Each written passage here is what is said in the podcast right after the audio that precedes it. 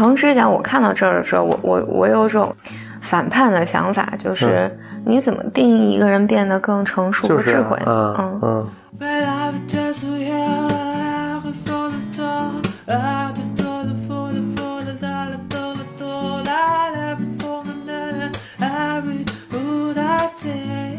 Welcome to another episode of Blow Your Mind，两个人的公路播客。大家好，我是峰哥和峰，我是简丽丽。我们今天继续给大家讲欧文亚龙这本书《给心理治疗师的礼物》。是的。我们讲到第几章了呢？我们呢，终于来到了下半本。嗯。然后我们今天会讲四十一、四十二和四十三。好。嗯嗯。我的嗓子有点哑，就是最近用嗓子太多。OK，大家也包容一下，我现在嘴里还含着那个润喉糖。行，那就请简丽你勉为其难，这个带病给我们讲讲。嗯，这三章放在一起呢，是在讲死亡啊，所以听起来会很难受啊。嗯，是，呃，欧文亚龙因为他是那个呃存在主义的嘛流派的，所以他们就研究，就或者他们一个核心的思想就是研究死亡，呃，无意义感、自由。还有一个，反正四大四大主题，嗯，人人生的四大主题，嗯嗯，孤独，嗯，就听起来都很丧，都很丧，对对对，嗯，然后所以亚龙在在这儿开始谈到死亡这件事情，它整体上呢来讲呢是说，这个对于死亡的恐惧呢会追随我们的一生，就一辈子你都害怕死，嗯是，然后为了面对。就是应对死亡这件事情呢，你就会设立很多防御，就你会发展出自己各种各样的办法来否认死亡这件事的存在。嗯，但是呢，对死的这种恐惧，人是一直都有的，它就会在你的梦中啊，或者白日梦中、噩梦啊等等这种里面去凸显出来。嗯，然后呢，就是说，因为我们在讲心理治疗嘛，就是有一些治疗师呢是很害怕讨论死亡的。多半是因为，就是这个这个话题实在是太大了，所以治疗师是不敢触碰的。嗯，所以有的时候治疗师在做咨询的时候，当哪怕是病人谈起死亡这个议题，治疗师也会有意无意的把这个议题扯回到日生活中其他的症状上去，因为这样我作为治疗师就不用不用面对我自己对于死亡的那个恐惧了。就说他避而不谈，是因为他自己对这个也没。处理好也没接受，对，是这意思吗？对。但是呢，这个亚龙是这么说的：心理治疗是对个体生命过程和意义的深层次和全面的探索，所以死亡呢是必谈的，嗯，就是不能被忽略的。然后他在四十一章用了，这是很短的一篇，他用了一句话来结尾，他说：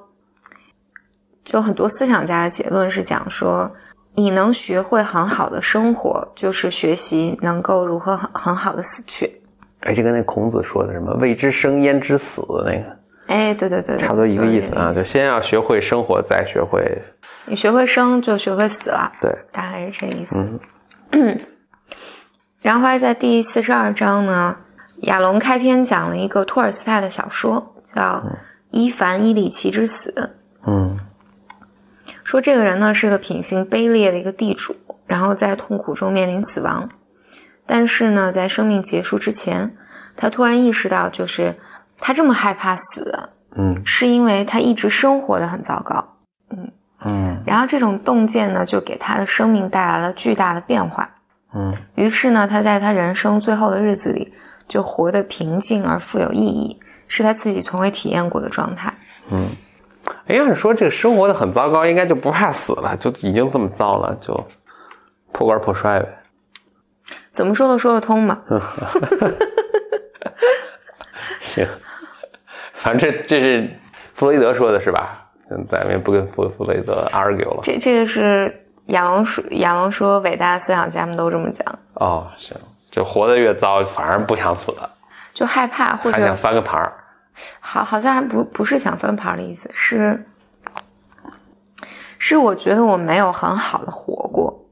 嗯，然后呢，就死亡这件事情让我心惊胆战，然后但是如果你活得很好，就是什么死而无憾，可能反正真是怎么说都说得通。反正大思想家都把这俩连，认为这个有一定因果关系，那就那就先姑且这么说吧。嗯嗯亚龙在后面举了一些例子，因为亚龙一直是和这种濒临死亡的病人一起工作的，他就是说看到很多病人在面临死亡的时候发生了很显著和积极的个人变化，嗯觉得他们变得更智慧了。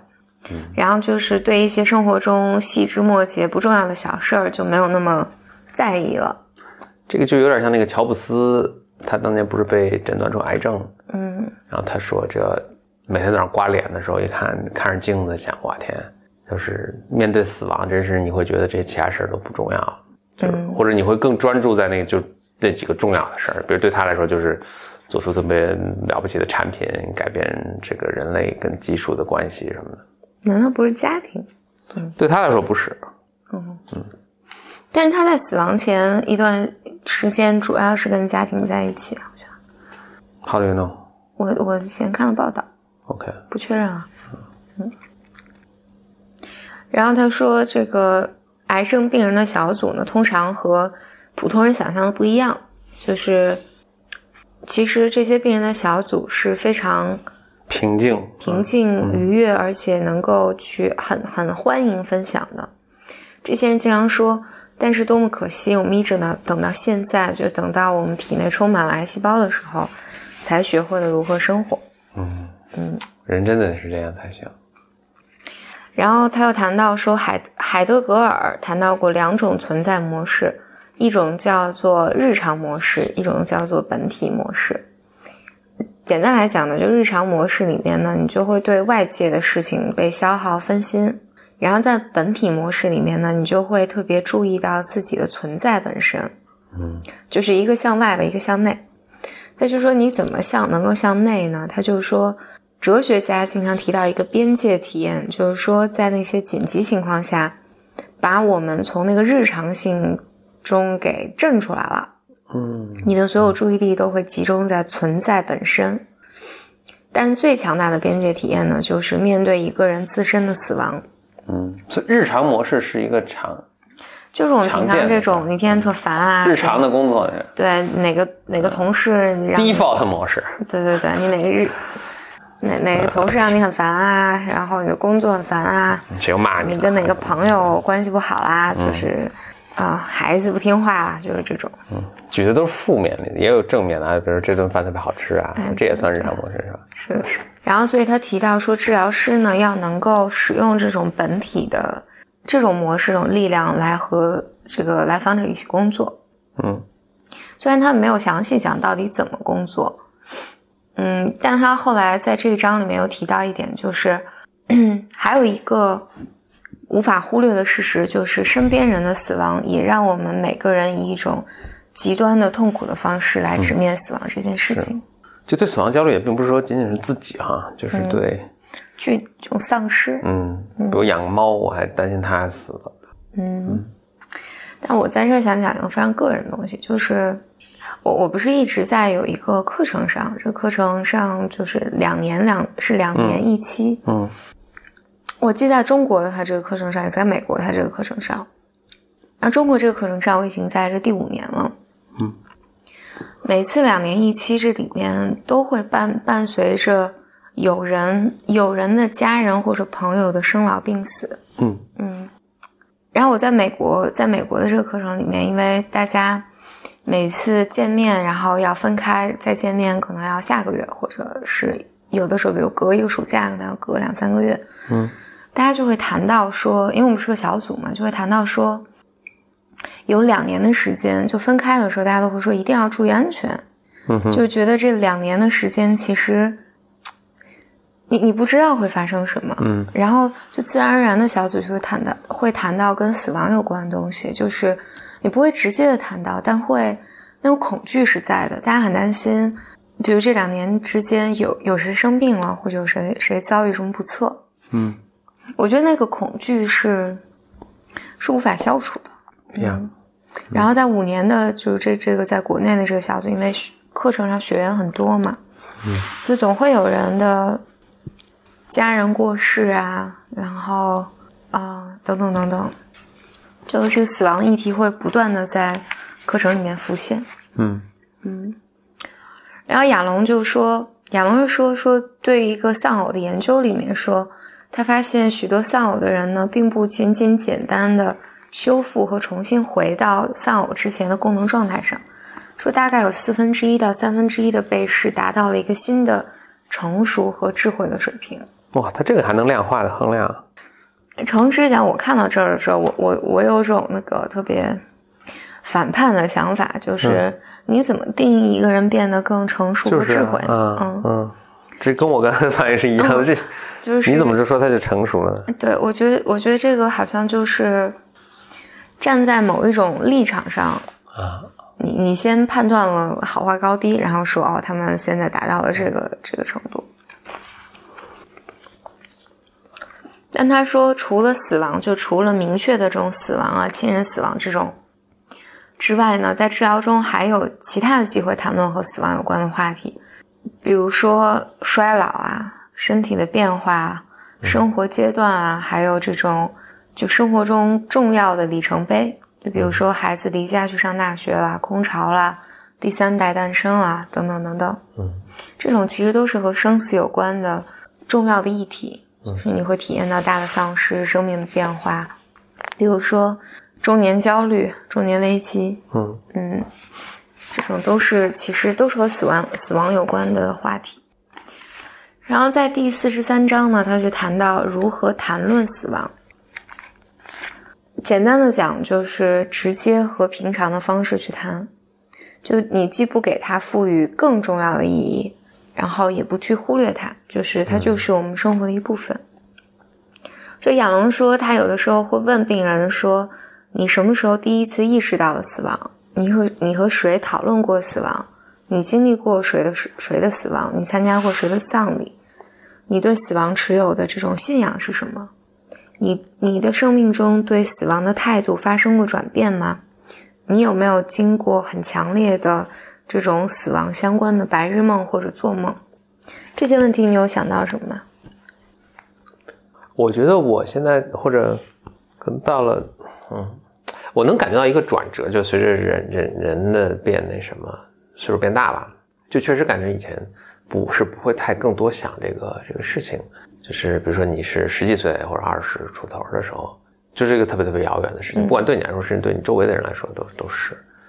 那现在逐渐就。就觉得这是一个就没那么遥远了，就会考虑。我那天跟一个前同事一起聊，他就说到他的什么小学、初中同学都有好几个、好几位去世了。后来我一想也是啦，因为你同学一两百人可能加起来，从小学开始，肯定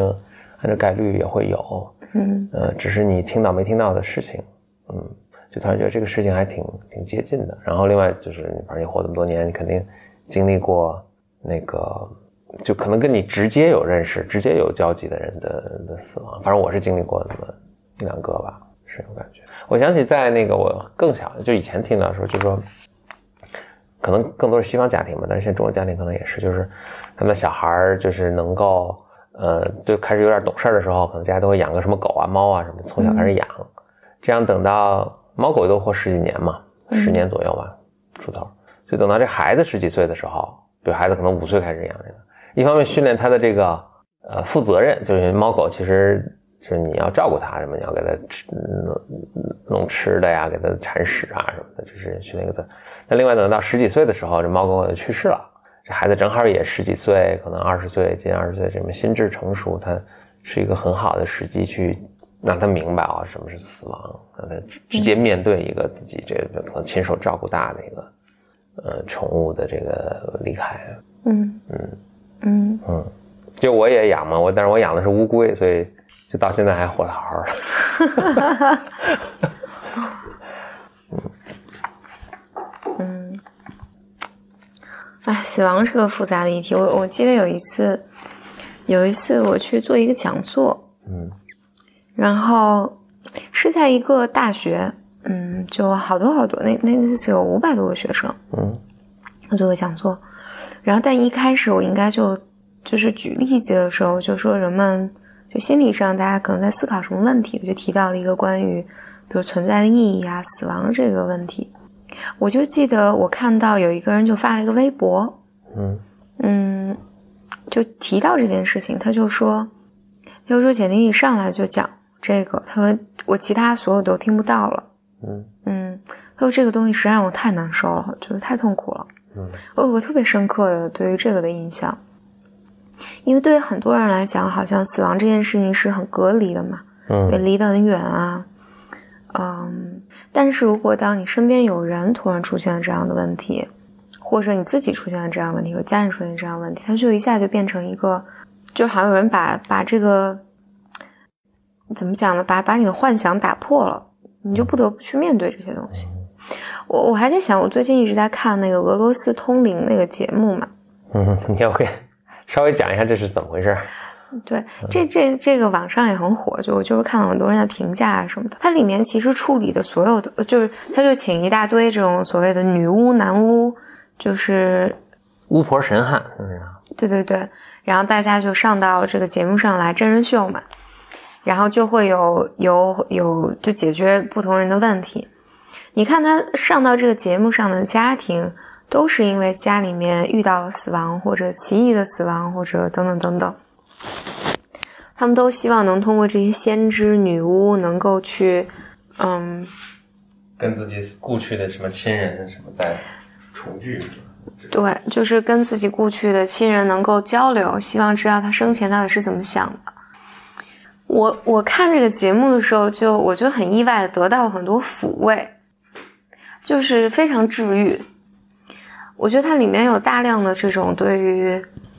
啊、我我觉得我不知它的真假啊，但如果是假的的话，或者如果它都是心理的东西的话，我觉得它其实就是对死亡的某种否认。嗯，就说实际实际没有真的离去，对对对，他们没有离去，他们还在，然后他们还在保护你，或者他们，但当然它里面也有一些是这个灵媒就会跟这个家人说，说你要放他走，他现在因为你你你对他的这种牵挂，你不放他走，他其实很不好，他没法投胎了啊，没法进行下一步，就帮你去放手等等等等，就好像他们还在，嗯，嗯。然后就很有趣啊，嗯。我自己是从小到大就做大量的和死亡相关的梦，倒不是白日梦就是梦。嗯。然后亚龙说，对治疗的建议是，他说这种对焦虑进行平静的、普通平常的这种分析呢，会减轻焦虑感。然后你可以帮病人去对这种恐惧进行细分，你去询问到底对死亡的恐惧之中是什么让你最害怕。大家通常通常会会讲到说对死亡过程的恐惧啊，对仍然活着活着的人的担心，然后担心死后之后生命以及对消亡的这种这种担心。但是呢，当治疗师能够比较平静的讨论死亡的时候，病人呢也能觉得就是这是一件可讨论的事情，不是一个会把你我都吓坏的一一件事儿，他就更能够去主动的谈起死亡这件事儿。另外一个亚龙谈到的就是说，对死亡的担忧经常会和性连接在一起。嗯嗯，就是说性呢是对死亡的重要的中和剂，也是对死亡至关重要的解毒剂。